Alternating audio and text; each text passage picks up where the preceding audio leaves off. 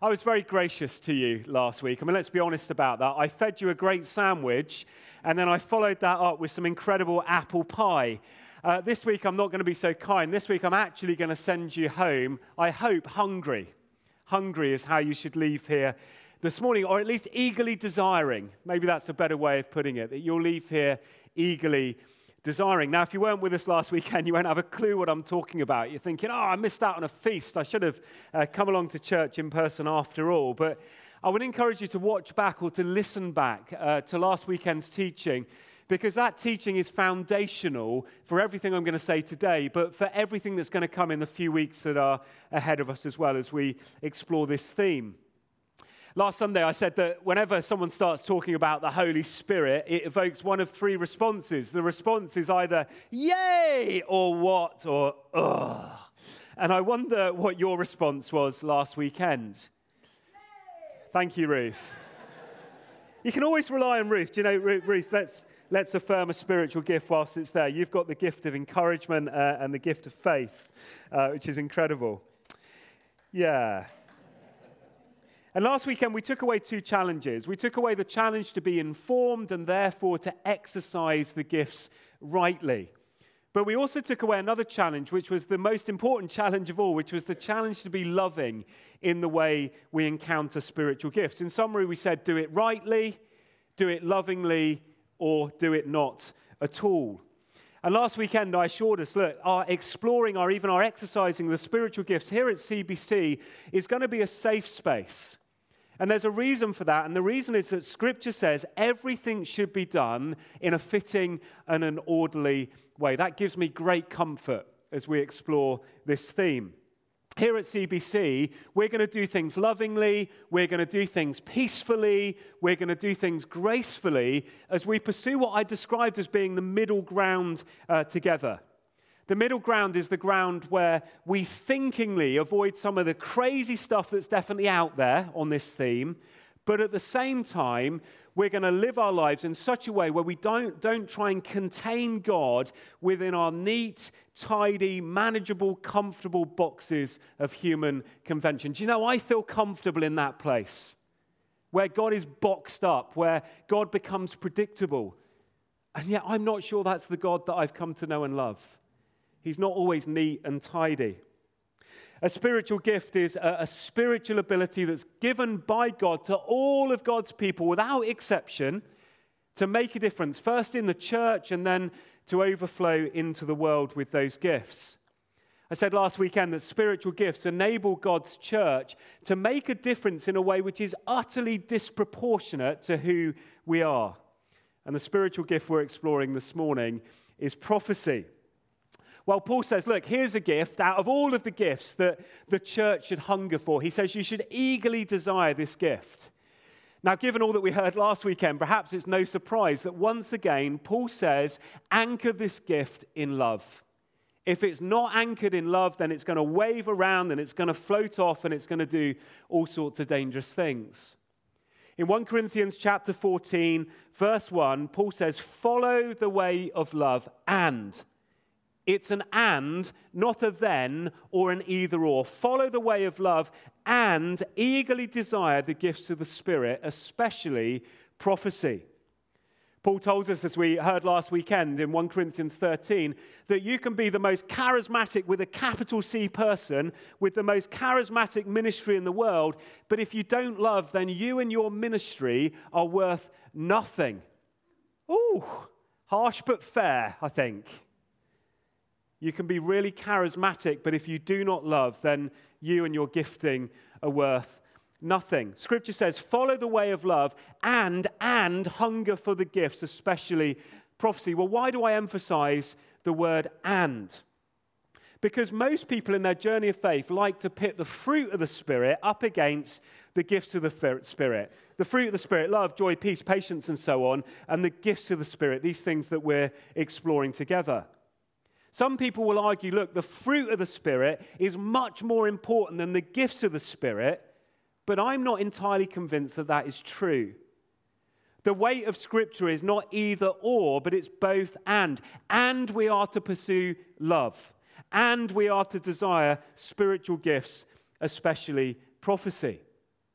So what is prophecy and what's its purpose? Well, let's read a few verses from 1 Corinthians chapter 14, and we get the answer before we'll then think a little bit about how this gift should be exercised in the life of a local church. 1 Corinthians chapter 14, verse 1, "Follow the way of love and eagerly desire gifts of the Spirit, especially prophecy. For anyone who speaks in a tongue does not speak to people, but to God. Indeed, no one understands them. They utter mysteries by the Spirit.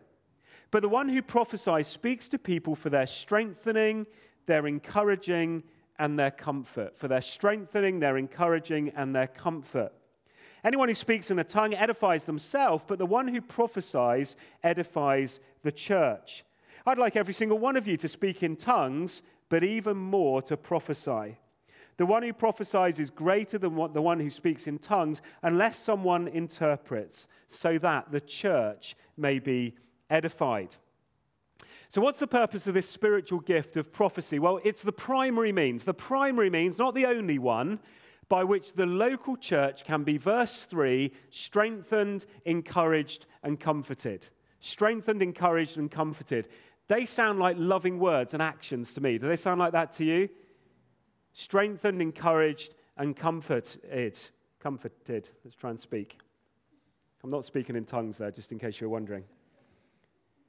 A prophecy is a means of loving the church and therefore loving God's people.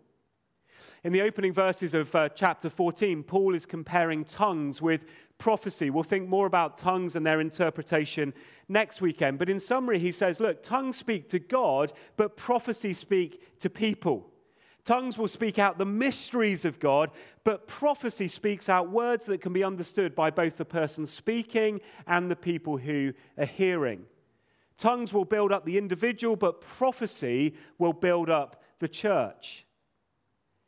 And you know, prophecy, genuine prophecy, authentic prophecy, has the power to bring about what it proclaims. Well, what do I mean by that? Well, when a true, authentic word of prophecy is given, and I'll say more about that in a moment, inherent within that is the dynamism of God's Spirit to make that thing that's been spoken out happen. Not because we've humanly declared that it's going to happen, but because actually that thing was within the will and the desire of God for that thing to happen or to be made known. Now, there's a really important distinction that we need to make. Prophecy is not fortune-telling. It is not fortune-telling. Biblical prophecy has nothing to do with those mystic Meg types who hang out at the end of Brighton Pier. Stare into my crystal ball and you'll see your future.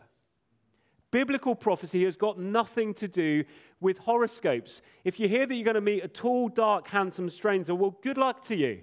That will not be of God. Horoscopes are not of God. The word prophecy comes from the Greek word, which means to speak in front of or to declare openly. Perhaps the simplest definition of prophecy is this, is prophecy is speaking out a word from God. Prophecy is speaking out a word from God. Now, as you flick through the pages of Scripture, what you discover is that a prophet or someone who speaks prophecy always fulfilled that simple definition of prophecy. Speaking out a word from God. It was always about God. It was never about them. It was always about signposting people to God. It was never about making themselves look good. In a sense, the prophets were simply God's earthly mouthpiece, and it was through them that the invisible God became audible. Well, that's a good line. I nicked that off someone else.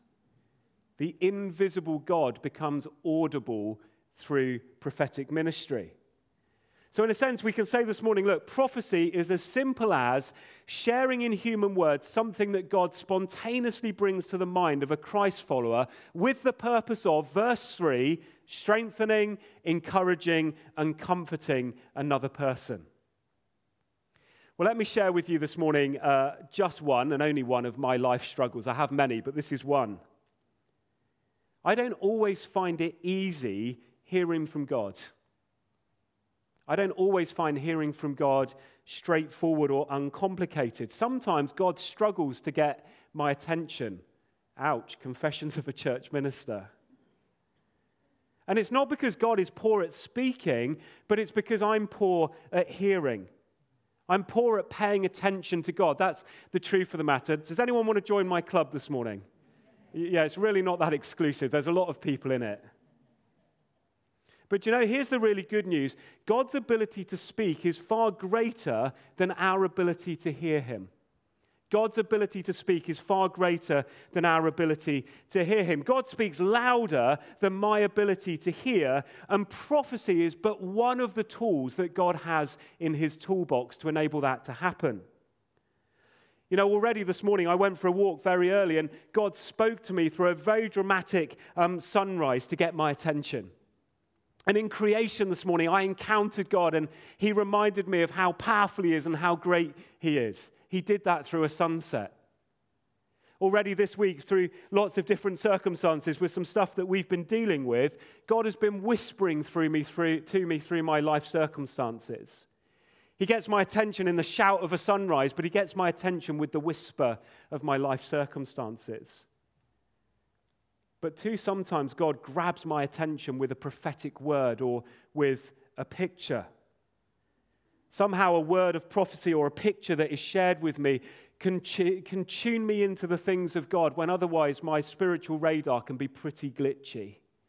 Anyone else got a glitchy spiritual radar this morning? Now, as you flick through the pages of the Bible identifies directly 55 individuals who were prophets. Now, there would have been hundreds, potentially thousands, of prophets with a big P or a small p who aren't specifically listed. Now, none of these individuals were particularly renowned philosophers of their time. They weren't even people of any great genius. In fact, half the time, you get the sense that some of these biblical prophets didn't even understand the message that they were speaking out, especially those messages that were being spoken for future generations, but they spoke them or they recorded them anyway. As you look through the Old Testament, at some of the Old Testament capital P prophets, they were more than just a bit weird, weren't they? Some of them were proper quirky. Some of them were quite disturbing individuals. As we read about them, they mostly come across as being really stern preachers of doom and gloom. But what's significant about every single one of them is that that prophetic office was not given to them because of their training or because of their skill. It was given to them as a gift from God. Not one of them applied for their jobs. We have prophets like Samuel and Jeremiah who heard God's call when they were very young children or young men. And then you have people like Amos and Isaiah, Hosea, Zechariah, who find themselves called as adults to speak out God's message to kings and civil and religious leaders, and especially, importantly, to God's chosen people, Israel. Then there are women like Miriam and Deborah and Esther. Now, most of these prophets didn't win many friends. In fact, being a prophet, a capital P prophet, in the Old Testament days was a pretty lonely occupation. 9 times out of 10, their message was, "O Israel, would you please return to the Lord or else?" Now, because of what most of them said, most of the prophets in Scripture were persecuted or they're killed. And just for some added pressure, those who got the message wrong were stoned to death. Anyone fancy applying?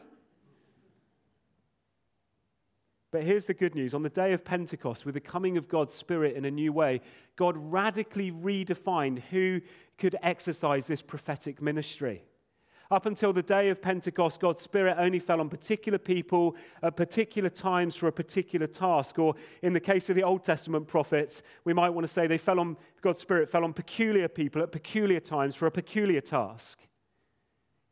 But then with the coming of Pentecost in a new way, ordinary men and women cease to be strangers to the person and the work of the Holy Spirit.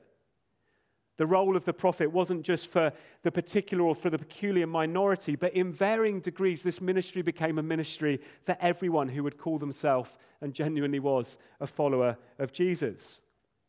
Now, all of that, of course, is a fulfilling of the prophet Joel's prophetic word spoken out decades before the coming of Christ. "I'll pour out my Spirit on all people. Your sons, your daughters will prophesy. Your young men will see visions. Your old men will dream dreams. Even on my servants, both men and women, I will pour out my Spirit in those days, and they will prophesy." Since the days of Pentecost, unlike the Old Testament, rarely is a prophecy shared where someone standing at the front of a congregation kind of shaking their finger, quoting the language of the old King James Bible, "Thus saith the Lord." As I shared with us last weekend, if you ever received a "thus saith the word" or "God has told me" kind of a message, it needs to be weighed very seriously. You know, some of the most wonderful prophecies that have ever been spoken into my life or I've heard spoken into the lives of other people have been spoken quietly. They've been spoken gently. And then there's been this kind of stirring in the heart of the other person or myself, which begins to validate that the words might just be of God. In fact, I would suggest this morning that humility is a prerequisite of prophecy. Prophetic words don't have greater strength just because someone's shouting them at you in the language of the Old Testament, in the language of the Old King James Version of the Bible. Now hear this morning, because this might be the most important thing I've said. The primary way that God speaks to us is through his word. The primary way God speaks to us is through his word. Prophecy is in no way a substitute for God's word. In no way. But sometimes a Bible passage can't always help us make a decision between equally valid options. And then sometimes that's where a prophetic ministry has its place, doesn't it? But we can say categorically, if a prophetic word conflicts with God's word or Scripture, then it is not of God. It's not prophetic, it's pathetic. It's the last time I used that joke. God primarily speaks to us through his word, but sometimes he grabs our attention through this prophetic ministry. So where in Scripture do we see a good example of this prophetic gifting being exercised? Well, I want us to look no further in a way at the person of Jesus. He had this very obvious prophetic gift, but then he would, because he was the Son of God. But if you imagine or picture him when he stood at Jacob's well in John chapter 4, he's speaking to the woman who was there, and he reads her like a book, doesn't he? He pointed at her lifestyle and he spoke prophetically into her life, and she responds by saying to Jesus, "Sir, I can see that you are a prophet." Well, if you'll know the story, she realized that there was no way that Jesus could have known about her marital situation. She'd been divorced 5 times and was now living with someone she wasn't married to. There was no way Jesus could have known that in the natural realm. But as Jesus spoke this word into her life, she began to see and believe that life could be different, and it brought change and it brought transformation, not only into her life, but also into the lives of others that she shared the story with. There was fruit. There was fruit from this encounter. But the most important thing I see in this story is that Jesus engages with this woman with love and with compassion as his driving motivation. That was his agenda. To love another human being and to show compassion towards them. God's ability to speak is greater than my ability to hear. And sometimes he'll use the prophetic to grab my attention. That's what happens here in John chapter 4. But we need to be really clear in saying this morning that not all prophecy comes from God. Now that creates a problem. As you read through the Old Testament, you'll discover that God's children were often being told off, weren't they, for following false prophets who were claiming to be speaking on behalf of God. But there are even examples of false prophecy in the New Testament. Some of us will know the story of the slave girl that Luke spoke of in Acts chapter 16. This is what it says. It says, "Now it happened as we went to prayer that a certain slave girl possessed with a spirit of divination met us, who brought her masters much profit." There you go. There's the motivation for that sharing. It was bringing much profit by fortune telling. "This girl followed Paul and us and cried out, saying, 'These men are the servants of the Most High God, who proclaim to us the way of salvation.' And she did this for many days. But Paul, who was greatly annoyed," I'd love to see Paul greatly annoyed, wouldn't you? I wonder what that looks like. "But Paul, greatly annoyed, turned to the spirit and said, 'I command you in the name of Jesus Christ to come out of her.' And he came out of her that very hour." Now, what you notice from this story is that she was actually very accurate in her fortune telling. She was telling the truth about Paul, but she was still a false prophet, because the root of her gift was not of God, but it was of this spirit of divination. The motivation for her words were financial gain. They weren't, as verse 3 says in those words we read, about strengthening, encouraging, and comforting another person. Prophecy is a genuine God-given gift, but we have to discern it for all of these reasons. Paul says to us in Scripture in 1 Thessalonians, do not despise prophecies, but test all things. Hold fast to what is good. Keep hold of that which is good, but chuck in the bin that which is rubbish, is essentially the Chris Brockway translation of what Paul is saying.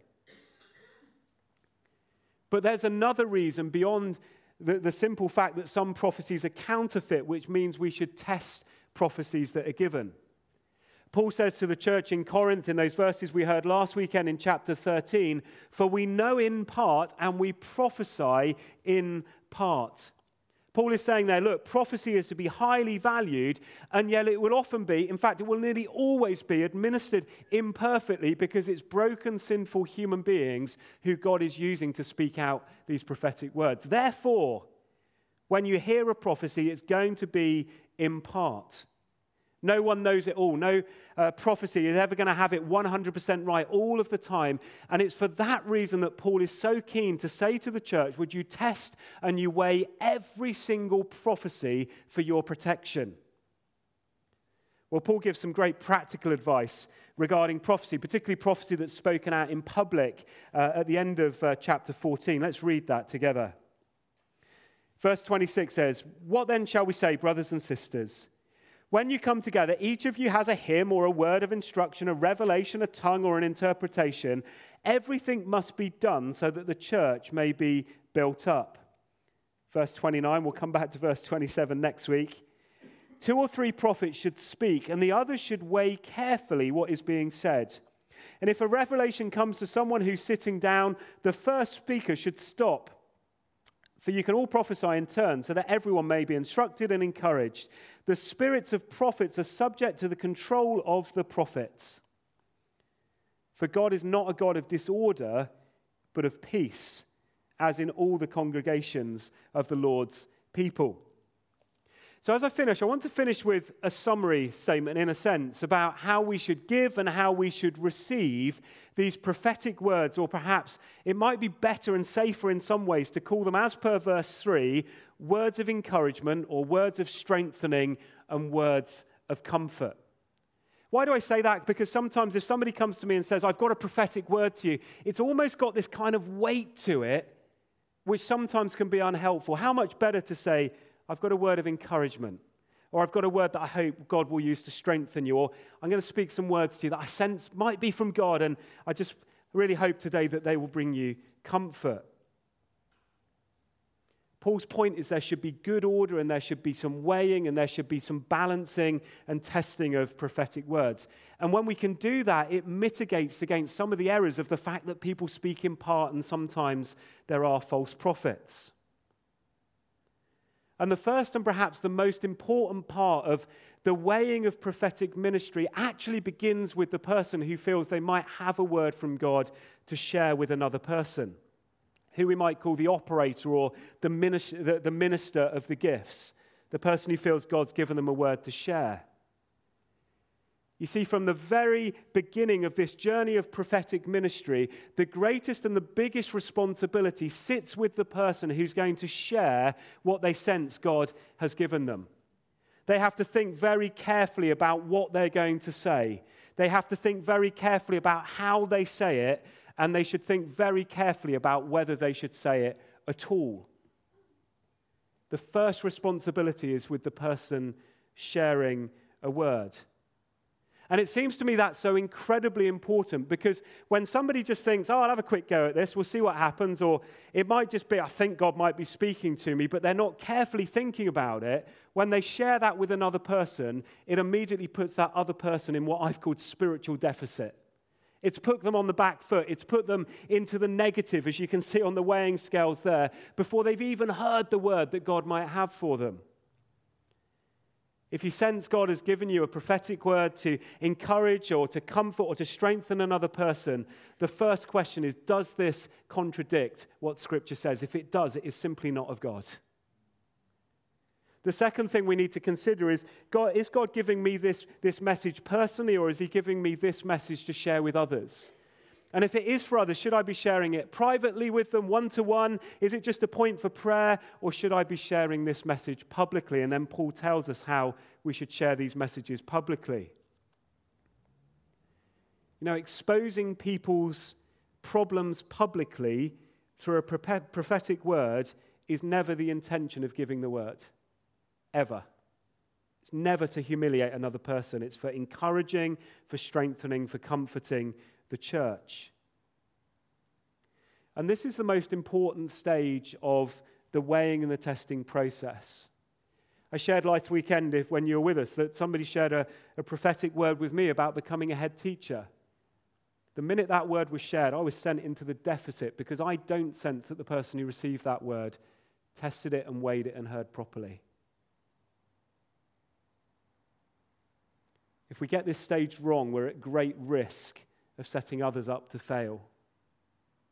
And actually, this is where the great problem is, I think, in the church today. Too often, prophetic words are shared as prophetic words when they've not been properly tested, weighed, or balanced against Scripture. It's incredibly dangerous. It's no wonder that some people end up becoming suspicious of this kind of a ministry. So the first responsibility sits with the person sharing the word. But then there's a second judge, or a second weighing up, I guess, and that happens in the life of the person receiving the ministry that somebody else is offering. And you know, it really doesn't matter who a word of prophecy originates with. It could be me, it could be one of the elders, it could be the General Secretary of the Baptist Union, it could be the Archbishop of Canterbury, the Pope, the Queen of England. I don't care. If somebody else shares a word with you, you do not have to accept it if it doesn't feel right, regardless of who they are, even Her Majesty. You see, at the end of the day, God does hold me responsible if I'm foolish in not weighing and testing a prophetic word that might be shared with me. Remember those words from 1 Thessalonians 5. Do not despise prophecy, but test all things. Hold fast to that which is good. Keep hold of that which is good, but ditch that which is rubbish or might even be exaggeration. And then the process is the same for us. If someone shares a word with us, is this biblical? Is it scriptural? Does it conflict with Scripture? If the answer is it does conflict with Scripture, then put it in the bin straight away. But there's another question for us, I think, for those of us who might be receiving this ministry from somebody else. I always ask this question: does it confirm what I've already been thinking? You know, my experience of this kind of a ministry is God will often use someone else to speak into my life over an issue that I've already been wrestling with and thinking about. It's very, very rare that someone comes with a bolt out of the blue and says to me, Chris, I sense that God is calling you to South America to become a missionary. What? Really? I thought I was called to Christchurch. But it might just be that somebody comes to me and says, Chris, I really sense God is calling you to do X, Y, or Z in Christchurch. I wonder if you'd wrestle with that and think about that before God. And then there's this question of condemnation versus conviction. Even if a prophetic word is a word of rebuke, and they're quite rare, it seems to me, but even if there is that word of rebuke, then the Holy Spirit never, ever destroys hope in your life. Never. There is no condemnation for those who are in Christ Jesus. So if we feel condemned as opposed to convicted, then that word is not from God. And then finally and thirdly, there's this responsibility of spiritual leadership. So we heard Paul say in those closing verses of 1 Corinthians chapter 14, look, when a prophetic word is shared publicly, then there's a responsibility of the leadership of churches to weigh and to test. In fact, Scripture says in Acts chapter 20 that church leaders bear an additional responsibility about all this stuff. No pressure then. But whenever someone shares a prophetic word or picture publicly, I'm asking the same questions. Is this biblical? Is this scriptural? Does this ring true? If it doesn't, we're not going to hear it. Does this message gather people around Jesus and glorify him, or does it push people away from Jesus? If it's pushing them away, it's clearly not of God. Does this word bring release, or does it just bring further burden and bondage to a person's life? And then, of course, there's the question of, does this person have a track record for accuracy in these things? And Anyway, are they currently in good moral standing with God? Do you know, prophecy is really exciting. It's an amazing ministry in the life of a church, but it can be really dangerous when we get it wrong. Really dangerous.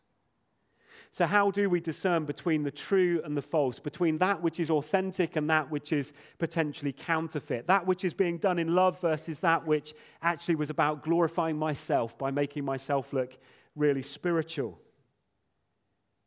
I want to give you 4 bullet point criteria to test prophecy and small p prophets. And the first is the truth test. Does this word conflict with Scripture? I've said that a lot, I'm sorry. But it's the truth test.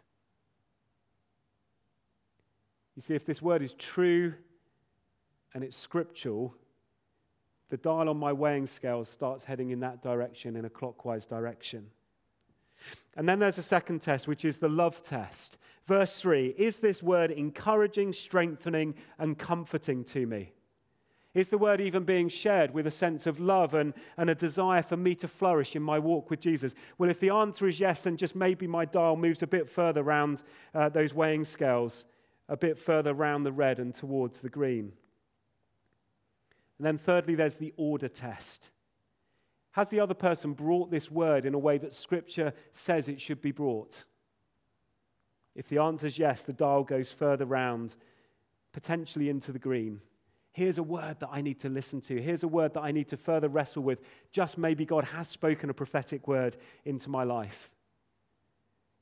And then finally, there's the fruit test. Now, the problem with the fruit test is you can only tell this with hindsight and later on.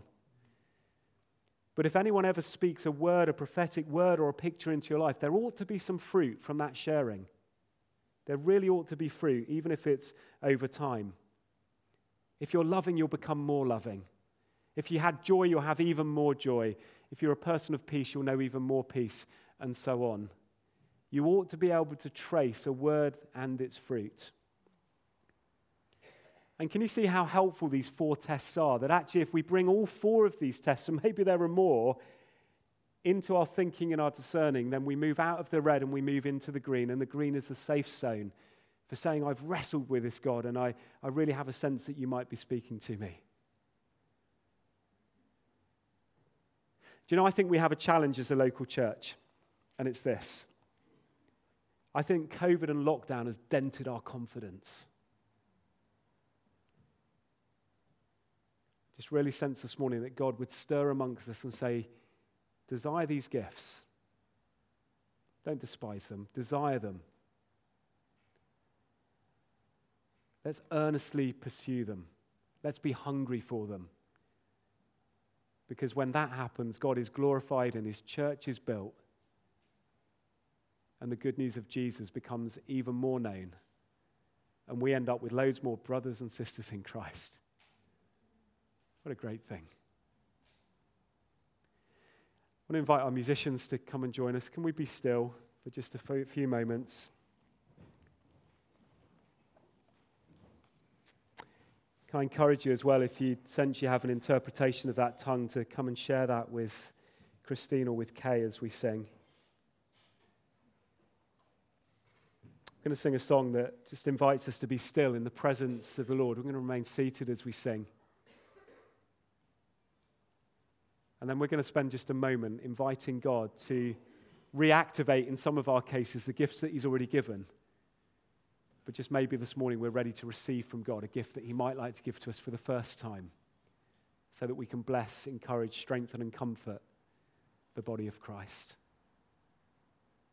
Let's be still together.